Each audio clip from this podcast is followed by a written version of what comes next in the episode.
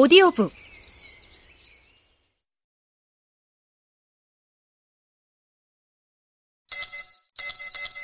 중국 우한 중앙병원의 안과 의사 리원양은 2019년 12월 30일 다른 의사들로부터 중증 급성 호흡기 증후군 사스 의심 환자에 대한 내부 진단 보고서를 받고 소셜미디어 위챗을 통해 우한대 동문과 공유했다. 이후 치명적인 사스 발병에 대한 소문이 중국 소셜미디어 플랫폼으로 퍼져나갔다. 우한 경찰은 확인되지 않은 사스 발병에 대해 인터넷에 허위 댓글을 남겼다는 이유로 그를 소환하고 질책했다.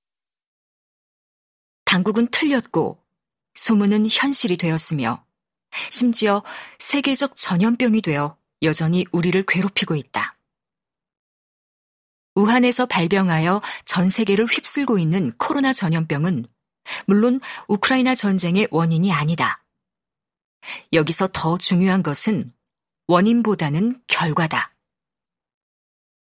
2020년 이래 3년째 계속되는 코로나 전염병은 우크라이나 전쟁이 발발한 2022년 2월 기준 세계적으로 거의 5억 명을 감염시켰고 약 600만 명의 사망자가 발생했다. 1918년 제1차 세계대전 때 발병한 스페인 독감의 감염자가 당시 세계 인구의 3분의 1인 약 5억 명이었다는 점을 생각하면 코로나 전염병의 위력을 상상할 수 있다.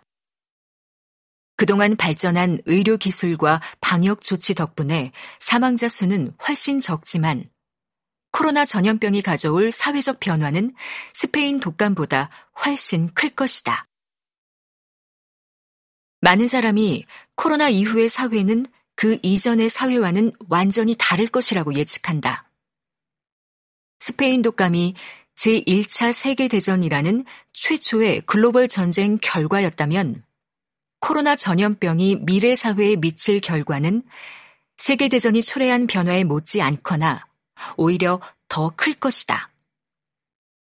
우크라이나 전쟁이 발발한 지금 우리는 포스트 코로나 사회의 변화를 이미 경험하고 있다.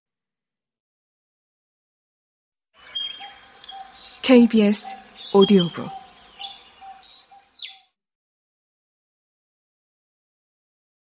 포스트 코로나 사회는 어떤 점에서 그 이전의 사회와 다른가?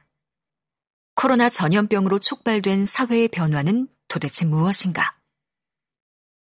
지난 2년의 경험은 이러한 변화가 사실 코로나가 발병하기 이전부터 진행한 메가 트렌드의 가속화라는 점을 분명하게 말해준다. 시대적 메가 트렌드라고 할 수 있는 역사적 경향은 세 가지다. 첫째는 중국 제국과 미국 제국의 패권 경쟁으로 인한 세계 경제의 탈동조화이고, 둘째는 인공지능과 같은 첨단 기술의 발전으로 인한 생활의 디지털화이며, 셋째는 자원과 기술이 안보의 중요 수단이 됨으로써 국가의 기능이 집중되는 권력의 집중화이다. 포스트 코로나 사회는 이러한 경향을 강화하고 가속화할 것이다. 그 결과는 세계화 시대의 종말과 그로 인한 세계의 대분열일 것이다. 한때 지구촌 공동체라는 말이 당연하게 여겨질 정도로 세계화는 국제적 상호 의존도를 높여 국경의 의미를 무색하게 만들었다. 세계의 공장으로 불리는 중국에서 만들어진 값싼 상품은 전 세계 소비자들을 충족시켰다. 세계는 그야말로 하나의 시장이었고 필요한 물품과 상품은 자유무역을 통해 적시에 공급되었다.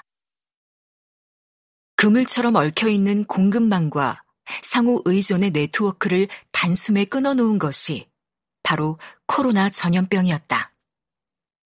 세계의 공급망은 무너지거나 크게 흔들리고 적기 공급 생산 방식은 조정되고 자원의 확보와 축적은 안보의 문제가 된다. 지금도 고수되고 있는 중국의 봉쇄 정책이 말해주는 것처럼 국가는 이제 보건 안보의 이유로 외부 세계와 의도적으로 단절한다. 세계화의 혜택을 가장 많이 받아 강력해진 중국이 탈세계화의 원인이 되었다는 것은 역사의 아이러니다.